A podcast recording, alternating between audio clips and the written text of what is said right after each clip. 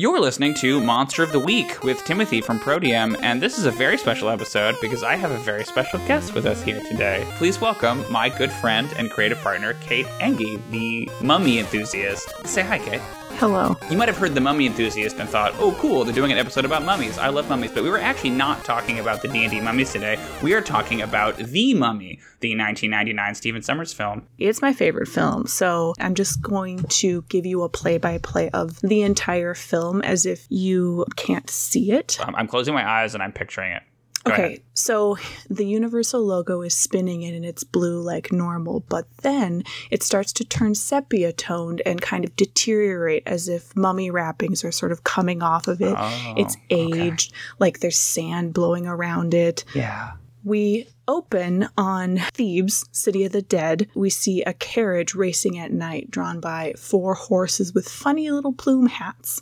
I Okay. think they're funny. You can decide on your own how you feel about plume hats. Right. There's no end in sight.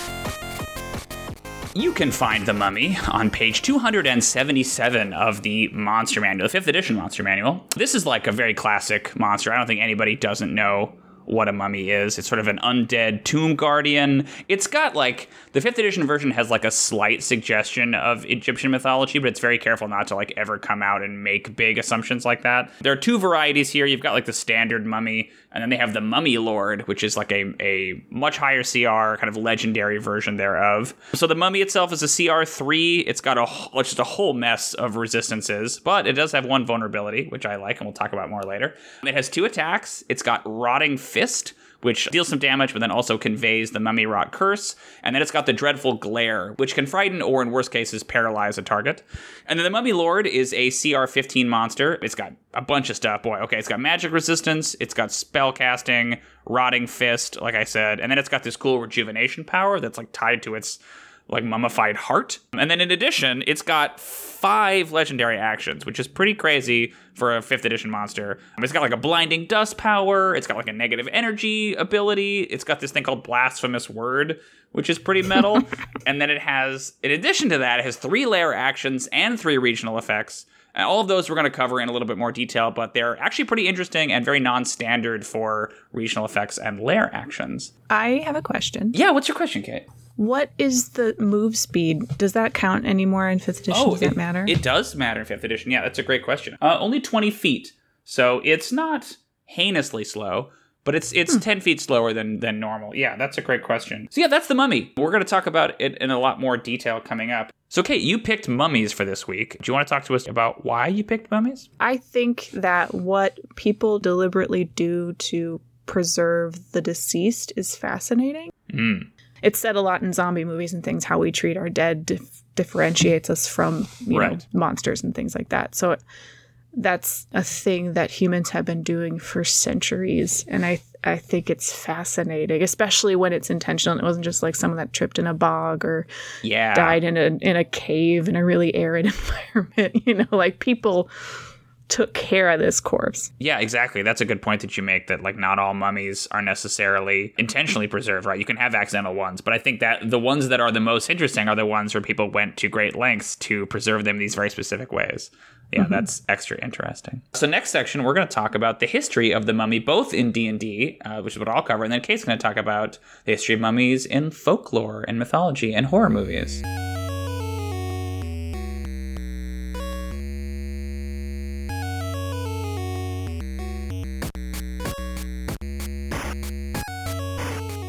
So, as you might expect, the mummy is a very classic monster that goes all the way back to 1977 in the original Monster Manual, and it appears pretty much the same in that version. Its touch basically contracts a disease. It's not explicitly called mummy rot, but it's very similar in that it reduces your maximum hit points. It can also paralyze with a glance, and it's got the vulnerability to fire, which is something that's in the fifth edition version and is one of my favorite things about it. There's this curious reference in the 77 Monster Manual about how the spell Raise Dead, if you cast it on a mummy, it turns them into like a living person. What? Which is crazy because like there's no I've never seen that. I've never even thought about the idea of like what if you used a raise dead spell on undead. This is a common theme across a lot of early D&D is there are all these weird footnotes to these like crazy outcase scenarios that would never happen. Where like in the instance in which someone pours strawberry jam over a mummy's heart like you know like you have to envision like what what, what was happening in these games where these things were coming up? But now I kind of want to include something like that in a game that like the only way to like defeat the lich or whatever is to cast resurrection on him because then he goes back to being immortal or whatever. Like I've never thought about that. So that that was really fascinating. Cool. And then in second edition edition, uh, they introduced the Greater Mummy, which is basically the Mummy Lord. They gave it spellcasting like it has now.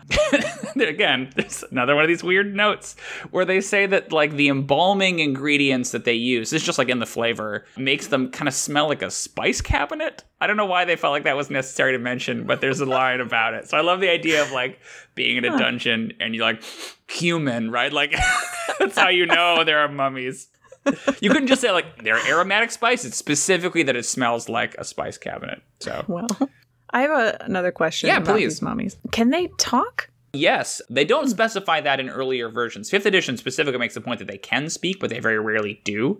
They almost have like programming, right? That they are they are put in place to do a specific thing. So they're inert until they're activated. It's usually like, you know, don't disturb the tomb. But they make a really interesting point about how they can be used as like repositories of lore. You can mummify someone and then basically just go back to them and ask them questions, right? Like in in hmm. the ritual, you can kind of program like this is what I want you to do. So yeah, in some some cases they can speak.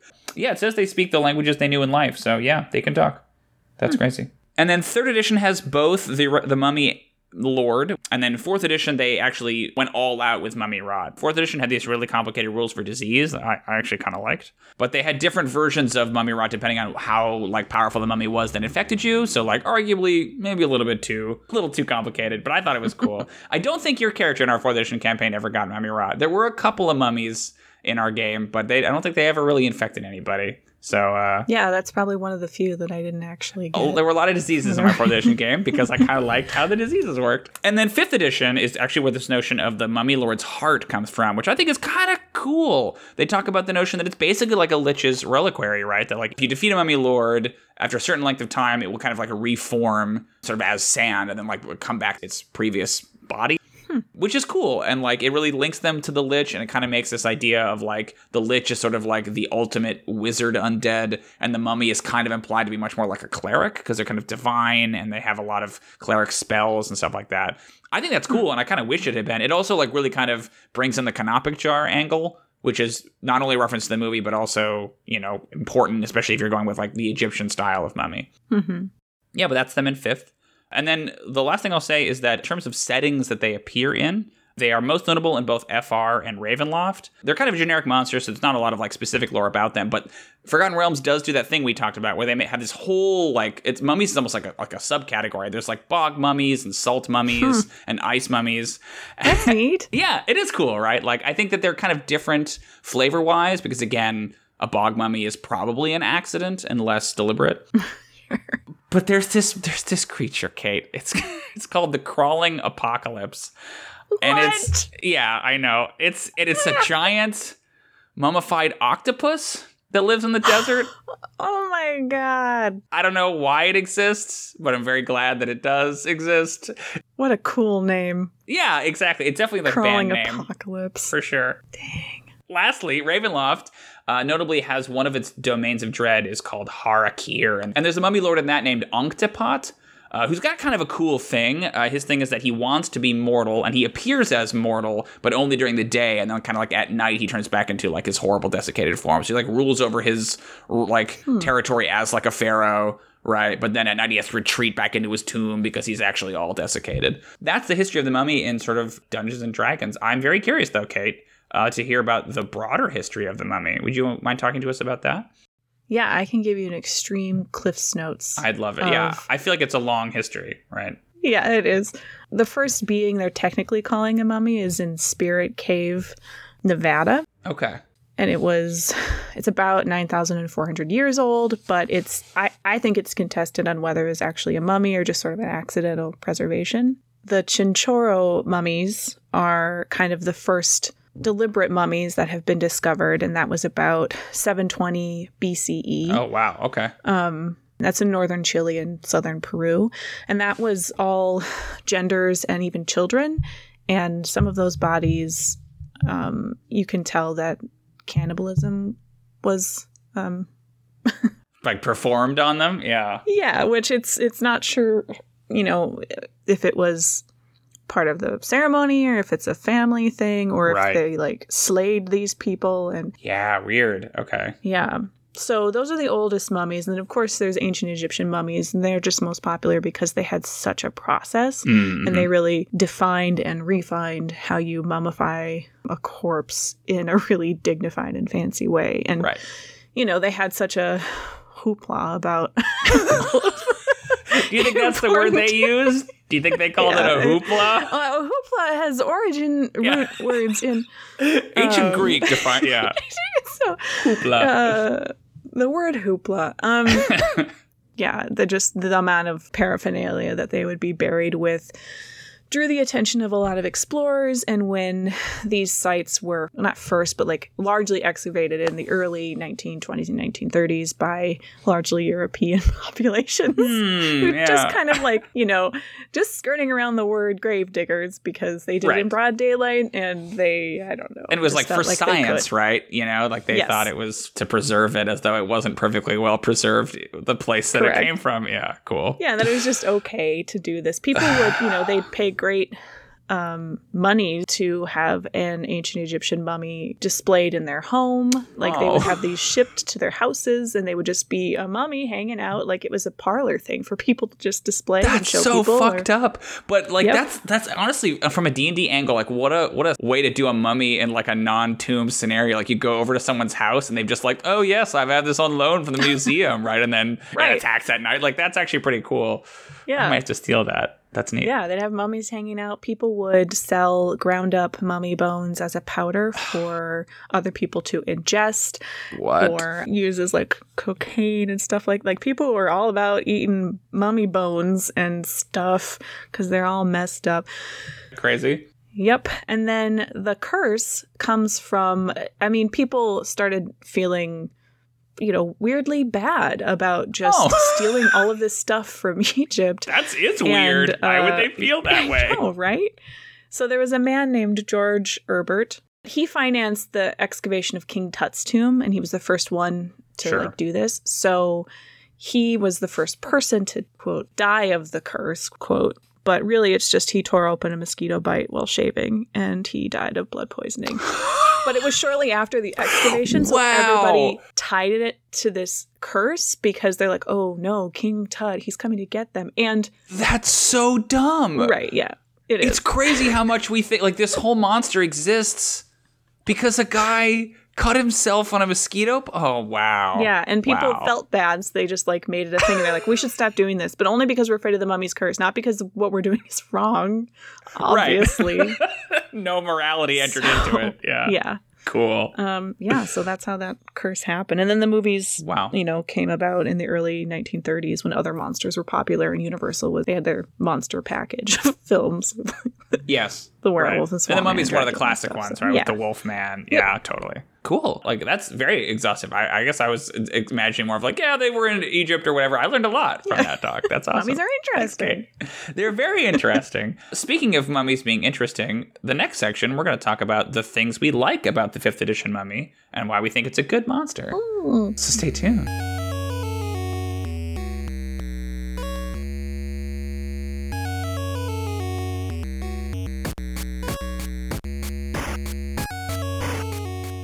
The first thing I'm going to say that I like about the mummy in both versions in 5th edition is a small thing, but I think it's something that I've harped on this podcast about before. It has a vulnerability. It has vulnerability to fire. They both do. Hmm. And I have this high horse about how I think that there are more monsters in D&D that need to have vulnerabilities. You know, you don't want your monsters walking around with a big sign, you know, like this is my weak point, but like a vulnerability is a great way to speed up a combat mm-hmm. and it's a great way to reward a player for being clever, right? Like if they put together, like, okay, if I'm the dungeon master, I'm describing like how dry and desiccated these mummies are, and they've got these wrappings, right? And you think, oh, I wonder if they're flammable, and you toss a firebolt at one, right? And it deals double damage. Sure. You're rewarded for that. You, you you're clever. You engage with the fiction. There are like vanishingly few vulnerabilities in D and D right now, and I kind of think that that sucks. Like I don't know, like so many monsters have like resistances or immunities that like, yeah, you're right. It will shorten a combat but honestly, is that such a terrible thing, right? Right. If, if, if a player gets to feel cool. So I think that these are very flavorful vulnerabilities. It makes narrative sense. And fire is a really common thing that a lot of players have. I was going to ask you why you thought that they chose fire, but you kind of like talked about that because like of the conditions they're normally found in, right? And stuff. I think so, yeah. I think it's it's kind of a, a cheeky reference to the wrappings, you hmm, know, that mm-hmm. like they're covered in these like dry cloth wrappings. And they're also so desiccated, right? It feels like they would just go up like kindling, like they'd be easy Yeah. easy to burn in a fight. Yeah. So I like that. I think more monsters should have vulnerabilities, but that's just me. Um, I'll talk about it more almost on every episode of this podcast. So get ready. The next thing I like about them is the Mummy Lord in particular has like a huge swath of legendary actions and lair actions and regional effects. It's crazy. And they're all really unique. A lot of legendary actions and other monsters tend to be stuff like it makes an attack. Whereas these legendary actions are really like unique. So let's talk about these. And Kate, I want your expertise here because I want to know if any of these legendary actions appear in the 1999 Stephen Sommers mummy film because I think it. that's kind of what they're drawing inspiration from. Sure. So the first one's called Blinding Dust. Blinding dust and sand swirls magically around the mummy lord. Everyone within a certain radius has to make a constitution save or be blinded. Yes. Is it in the mummy? It is. Yes. Imhotep at Great. a couple different points he makes basically a haboob happen and he just like swallows people in sandstorms. And he travels kind of by A sand. haboob? What's it's like a a wall of sand that happens in desert countries. It's kind of like a, a tidal wave of Oh. sand and it's like a big uh just like know that. Yeah, it's a natural occurrence. And so he creates a couple of these at strategic moments. But he also travels in like a sand dust cloud. That's coming up. You oh just wait. crap. What? Oh, I love that though. Like you're dropping the lore. So he's got one called Blasphemous Word. It utters a blasphemous word. Everyone within a certain radius that hears it has to make a con save or be stunned. Mummy in the mummy or not in the mummy? Um, not in the mummy. Okay, that's cool. No worries. It kind of plays with that notion of it being like a cleric. I'm into it. he does like revive like his lower priests when he's on his home turf like he Mm. says something and brings them you know kind of their That's reanimated cool. corpses to life so that they can fight for him i don't you know it's not the Yeah, same I'm- but it is his like I was looking at the spells to see if there's any kind of a like animate. Oh, there is animate dead. Yep, third level spell. So he's got that. There you go. Yeah, in in the mummy. he does His next one is called Channel Negative Energy. The Mummy Lord magically unleashes negative energy within 60 feet. Can't regain hit points until the end of the Mummy Lord's next turn. In the Mummy, doesn't really feel like no it. No, I mean he does some douchey things which could be considered releasing negative energy but it's i think it's, very like put- different putting out bad vibes in the energy in the universe. Yeah. gotta get it out of him so he can have a better day He's putting it out there. Okay. So not in the mummy. Nope. Their last legendary action is the whirlwind of sand, which you Oh. already predicted. Yep. Magically transforms into a whirlwind of sand, moves up to 60 feet, and reverts to its normal form. You know, while in the form, it's immune to damage, whatever, it's sand. But we're not even halfway through. We got a whole bunch Oh, more shit. Okay. baby. So those are his five legendary actions, but then it's got three lair actions. So one of them is each undead creature in the lair can pinpoint the location of each living creature within 120 feet. Human sight, basically. Anything like that in the mummy? That feels kind of accurate. Like the goons that he brings back to life seem to know where in the tomb to find Mm. these people. However, it could also be because O'Connell likes firing guns and has no stealth. Oh well, So, yeah, who true. Okay, okay. So that's that's a maybe. It's a right? maybe, yeah. This one probably not. Each undead in the lair has advantage on saving throws against effects that turn undead until initiative count twenty on the next round. So not so much. This one almost certainly not. But I think this is my favorite of the lair actions.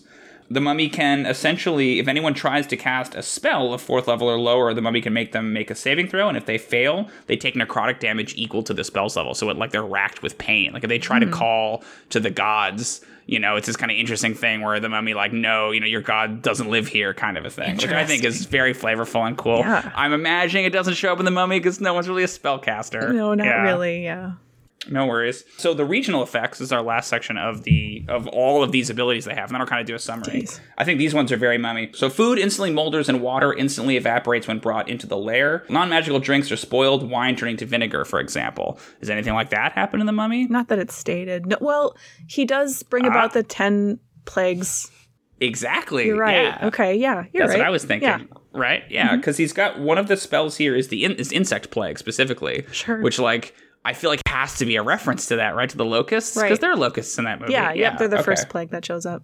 And then, yeah, the water okay. and rivers turn to blood is the next one. Divination spells cast within the lair by creatures other than the mummy have a 25% chance to provide misleading results as determined by the DM. If the divination spell already has a chance to fail, blah, blah, blah, blah. So, yeah, basically, it can like f- uh, mess with prophecy and divination. Is there any like prophecy stuff that Not so much prophecy. Like, there's, it's just them Okay. reading from competing books of the dead and Book of the Living. So, like, it could just be like a misread in the book, but nothing that's like Mm, yeah, okay. prophesized. Uh, and this last one I think might be relevant. So, a creature that takes treasure from the lair is cursed until the treasure is returned. The cursed target has disadvantage on all saving throws. It lasts until remove curse is cast. Uh, what do you think? In the film, is there any mention of the mummy's curse? They do call to the curse, and um, when the canopic jars are taken, each person Right. who took one is then hunted down and harvested for organs so that he can regenerate. So, yeah, So, I think yeah, kind of. some of that's That true. works. Yeah. And I think even like you talked about the history of it before, but like that almost feels like more of a historical reference, right? to King Tut Yeah. and the guy who c- cut his mosquito bite while shaving and died of the curse. Yeah. the dreadful curse. Okay, cool. So the point is, with we're going through all those, thank you, Kate, for indulging me. on those. I would say it's like forty percent of them were in the film, Sure. and sixty percent maybe not. Somewhere in there, it's like almost Yeah. half. The point is, is that like with monsters like this, with these legendary monsters in D and D, you always really want to have this kind of this aura of weight and gravitas around them. And like, I don't think any of these legendary actions or lair actions or regional effects are replicated anywhere else. Like, they're all unique. They all feel really good. Like, I you could absolutely see a whole adventure, maybe even a whole campaign based around one of these mummy lords as the villain because of all of the cool things they can do, even to the players like outside of their sort of reach, right? Like all these regional effects. I think that's great. I think it's really flavorful. I think it's this big, it feels like a campaign villain, and I love that. So 10 points to Mummy Lord. Why do you think that the mummy is so special? I just think it has such a history in a way mm-hmm. that almost like an aboleth or something doesn't have. And then there's no other monster in that space. You know, like a mm-hmm. powerful undead with like this kind of biblical feel. Nobody else really does that. So I think it's cool that like they really kind of flex with this monster. That makes it exciting. Great. And the last positive thing I'll say about the mummy is I think in general, the lore is pretty good. I think that they do a good job of explaining, at least the lore is presented in the book, of why a mummy would be there, why you would encounter a mummy, how mummies work. I really love there's a little bit here about undead archives. The idea that though they seldom bother to do so, mummies can speak and they are sometimes served as undead repositories of lost lore that you can be consulted by the descendants of those who created them, right? Like I love the idea of a mummy that isn't a threat in combat, but is, you know, like a lore master or a witness to an ancient event. Like imagine an encounter where you have to go into a tomb not to kill a mummy, but to ask it questions, right? It knows things Creepy. about the ancient world, right? And like, is it evil? Maybe, but it was put here for a specific purpose to answer these questions, right? Like, I like that they don't just they give you not only all the cool stuff about the heart and you know them as undead guardians, but they bake in. You know, you don't need to just use this as a monster. These were people. And it's Yeah. kind of about like their agenda and their agency, not just like they're slavering zombies, right? They're intelligent and they were put there very deliberately. There's like purpose baked into a mummy, mm-hmm. particularly these kind of Egyptian style ones. So I think that's cool. It's a good job on their part. Yeah, I think the lore is pretty solid. Next, we're going to talk about the things we don't like so much about the mummy right if we come back.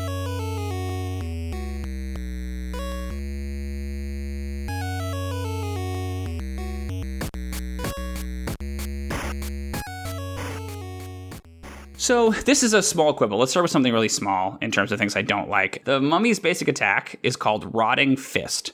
And I just don't like the idea of monsters that punch people. I think there's only a couple of monsters where punches seem appropriate, and the mummy just really doesn't do it for me. Like, it's not a huge thing, but like the image that conjures is like a you're ball, like a mummy balling its desiccated fist and just like clocking you in the jaw. Oh. and like oh. that's you know. I What do you guess think, I Kate? thought that it was more like them reaching out to try and grab you, and then that would be that would affect you. I never. I guess I didn't see it as like a bludgeoning Right, but that's what it does, right? Weird. It's it's it deals bludgeoning damage. That's like a small amount of bludgeoning damage, and then it like confers the mummy rot. Where like it kind of feels like yeah, it should grab you, and then when it wherever it Scratch at touches, you or whatever. Not oh yeah, nails you. would be Yeah. cool. Yeah, especially if you do that thing where like they grow out, Yeah. right? Because like nails wouldn't cut, so they'd have these like long, horrible like zombie nails. Like that'd be great. So I, I would say. Yeah, lose rotting fist, make it about their nails, and Mm-hmm. then that also is like it's abrading the skin. So if you're trying to like get disease into the bloodstream, like Mm-hmm. that's gonna be way more effective than like socking somebody in the like just I don't Yeah.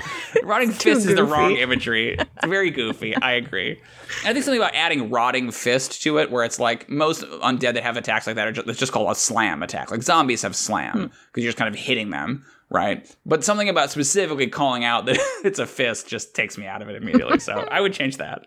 That's a small flavor thing. My next thing is that the mummy as a CR3 monster is a little underwhelming. It's got a lot of resistances, but it doesn't have multi attack, and it has to choose each round whether it does Rotting Fist eh, or whether it does its Dreadful Glare attack. So, like, I would love to see a little bit more. For how high level they are as a monster, they just don't have a lot to do. So, I would love to get a little bit more diversified, maybe see some different types of mummies, or like give them some other abilities, maybe even give them a little bit of some of the mummy lords, like spellcasting stuff. I find the actual mummy itself to be kind of underwhelming. I love the mummy lord, tons to do in that stat block, but the mummy itself, Are they just like designed to be paired together? Like the is the mummy basically just supposed to be kind of like a you put a bunch of them up front. The thing is is that i definitely think that's kind of what they mean but the cr the challenge rating is three. They're way too high level to do that. Like if you want them to be kind of mooks they have to be much weaker. Mm-hmm. And then you could you could you could use a bunch of it. You could use eight mummies or something. It's like oh crap. But eight mummies right now is going to annihilate a party that you know could actually stand to them.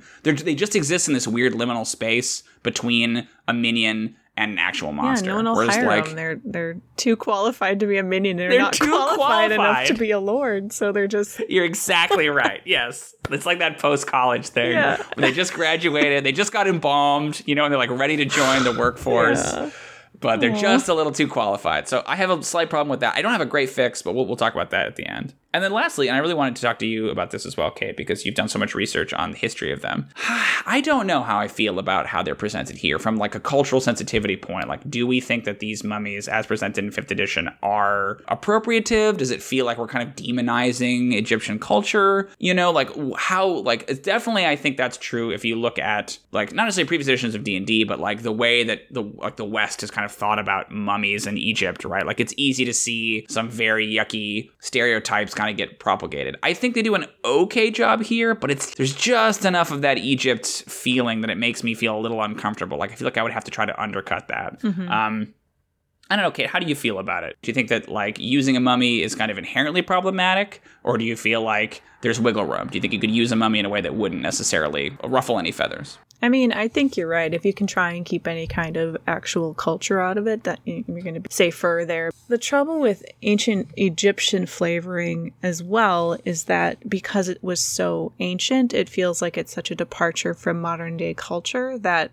you could Right. get away with it. I suppose you could make that case, you know, like there is sort of this romance about ancient Egypt and how they lived and how they preserved bodies because it is so different than than what we do mm-hmm. now and what we're allowed to do now, you know, and and that it was for mostly the elite and stuff like that. And and the Right. legend of it too, like what they believed about why it was important to to mummify people in this way and for their afterlife. I feel like at least what we know about ancient Egypt, it, it's a little bit more celebratory. They want people to be set up the, for their retirement plan in the afterlife. Like they want them to have Right. cattle and all this nice stuff. I don't know. I think part of that's kind of neat too to really lean into. Yeah, that's that's really fascinating. I hadn't really thought about it in that way, but there is this undercurrent, especially when you read the lore in 5e about it being like a dark ceremony and that like they're they're trapped, you know, between life and death. But like what about the idea of like a radiant mummy, like a mummy that is that is preserved in like a sanctified way, Yeah. not in kind of like this dark necromantic ritual? They can still be undead, right? Like they they don't live anymore. Mm-hmm. But the no again, like kind of going back to that idea they hint at, it's like the the lore mummy, right? Like we've preserved this for like a sacred reason that isn't just like to punish tomb robbers, Yeah. which feels again very antagonistic to what an adventurer would be, right? Like I think if it has a failing here, I think it does a pretty good job of skirting the line. But if it mm-hmm. has a failing, I think it's classifying them specifically as being like evil, inherently evil, disgusting monsters. Like Could you have evil mu- mummies? Of course. Mm-hmm. But I think presenting it as more of a like, it really depends on who mummified them and why, Mm-hmm. As opposed to just all mummies are evil inherently, right? Right. Kind of yucky. Even though they're undead because it's kind of drawing on a real culture, probably something you want to avoid. Right. Right. Yeah. Maybe they're like Yeah. not bummed out that they're dead. Maybe they're having a great time and they're just like cranky because you woke them up and they're like, I'm chilling in the afterlife with all my piles of That's- gold and my dogs and stuff that were buried with me. So get out of here. What if that's a really fascinating idea? Like, let's yeah, let's get into improvements because I want I want to iterate on that. That's really smart, Kate. If we, we have to think of three ways to improve the mummy based on what we just talked about, I would change the fist to nails and scratching. Yeah. We talked about that. That's a, that's easy. I mean, you just do that in flavor. That takes two seconds. I would love to come up with like more types of mummy. I think in order to make them more interesting, either shift them into like a minion status or kind of like FR does, like let's explore a bog mummy and let's explore an ice mummy and mm-hmm. let's do a crawling apocalypse because, you know, why the fuck not, right? It, it exists. but then I love the idea, Kate, of a mummy that, like, what if mummies were just like the physical body, right, that they preserve that allows these people to like live happily in the afterlife. So if you if you disturb them, it's that like they are pulled from the afterlife back into their body and their body's all desiccated. Mm-hmm. They can still talk to you, but the, the reason they're antagonistic is because like the sucks. afterlife's rad. yeah. and like they don't want to fucking leave. Like leave me alone. So you could still have like an antagonistic relationship. Maybe it's combat, maybe it's not. But then again, it makes them much more human. It's like that's understandable that you don't like to be bothered, sir, right, or ma'am, after you've been in- embalmed. Yeah, that's cool because then it, it begs all these questions like why wouldn't they just bury them or destroy the bodies? It's like they, they the culture would have had some need to talk to them again, maybe, mm-hmm. right, or like to access them. And this is the way they this is like the the channel into the the afterlife. That's really cool, mm-hmm. and it's also kind of different from you know Egyptian mythology. It makes it your own. That's neat. That's that's something I would definitely consider putting in a campaign. What do you think, Kate? How else could we improve mummies from a cultural standpoint? They've had some pharaohs, at least one notably that was a woman who just Mm. because they all had to be men because if you were pharaoh you were basically god, so no one Right. could question you. So there was one woman named Hatshepsut who like went into the temple with all of the ladies who were supposed to verify if you're a god, and she went in and she was just she came out and she's like, "Yep, I'm a god," and um, Ra and all all his boys are like, "This is a god, like, so you "Yes, have to ma'am." listen." Uh-huh. so she ruled for a while and like Hmm. did good stuff, but then was of course wiped from history as soon as she was Right. was killed. Was still I, th- I think mummified and buried, but you know it wasn't nearly as grand as as some of the other people. So it could be interesting to have someone who was like you know a leader at one point or under duress or Hmm. like you know shouldn't have been or just something along those lines Oh, where it's cool. like you know they were secreted away but this happened to me or it's happening again or no i ruled during this period everything from when i died onward for history is wrong and like they were Yeah. preserved in secret to like correct something later because they couldn't solve it then Yeah, that's cool. Or you could even do a thing where it's like if you're if you're trying to like we're trying to figure out when this event happened, like Mm-hmm. this cataclysm or whatever, and like they've destroyed all the records. The only person that knows Mm-hmm. is this woman because she was ruling then, but they destroyed all her statues and burned all the records. But she was still preserved because technically she was a pharaoh. So you have to like go find the tomb and ask her like, "Hey, what happened?" Right? Like, what's that Yeah. secret lore that we and need? she could be yeah, pissed that's that cool. she's like wait so i died and they erased my name from history Yeah, and then right? she fights with you and then it's fun Yeah, that's cool. Mm. Yeah, exactly. Because again, it's just like it's this ambivalence of are they evil, are they not? Like they have their Mm-hmm. own agenda, and it's not just like dichotomously black or white. Yeah, that's awesome. I love that. And I think that's the episode, Kate. Great. How do you feel? Is there anything that we missed? Any other mummy related topics that we did not cover that you want to s- squeeze in here really quick? I mean, I do really quickly want to talk about my love for the actual movie, The Mummy from 1990. Great. Let's let's do it. we like hinted at it. I, as a kid that grew up with Indiana Jones and um, the like, and of, I love him, of course. But then I think I don't know, The Mummy is a similar vein where it's period and it's archaeological. And uh, Rick O'Connell, played by Brendan Fraser, my boy. Uh, there it is. Kate promised me she would get one Brendan Fraser reference in at least, and there he is. He's a much stronger character than Indiana Jones, in my opinion. And we can talk about that. later. Really? I think so. Oh, that's a different Mm-hmm. podcast. Yeah, we'll just have to talk about about specifically why Brendan Fraser is better than Harrison Ford in every way, That's not Um, what I said. that's said. what Kate said, No. and that's what she means. No, it's not. Um, None of that. Well, okay, I think that's our episode. Thank you so much for coming on. Yeah. I, I knew that if we were going to talk about mummies, I was going to have to have you here because you're the, the world's foremost expert Yes, I. on mummies and mummification. I think that is true. I know everything there is to know about mummies and mummification. And you're my friend, so I believe you. No further questions.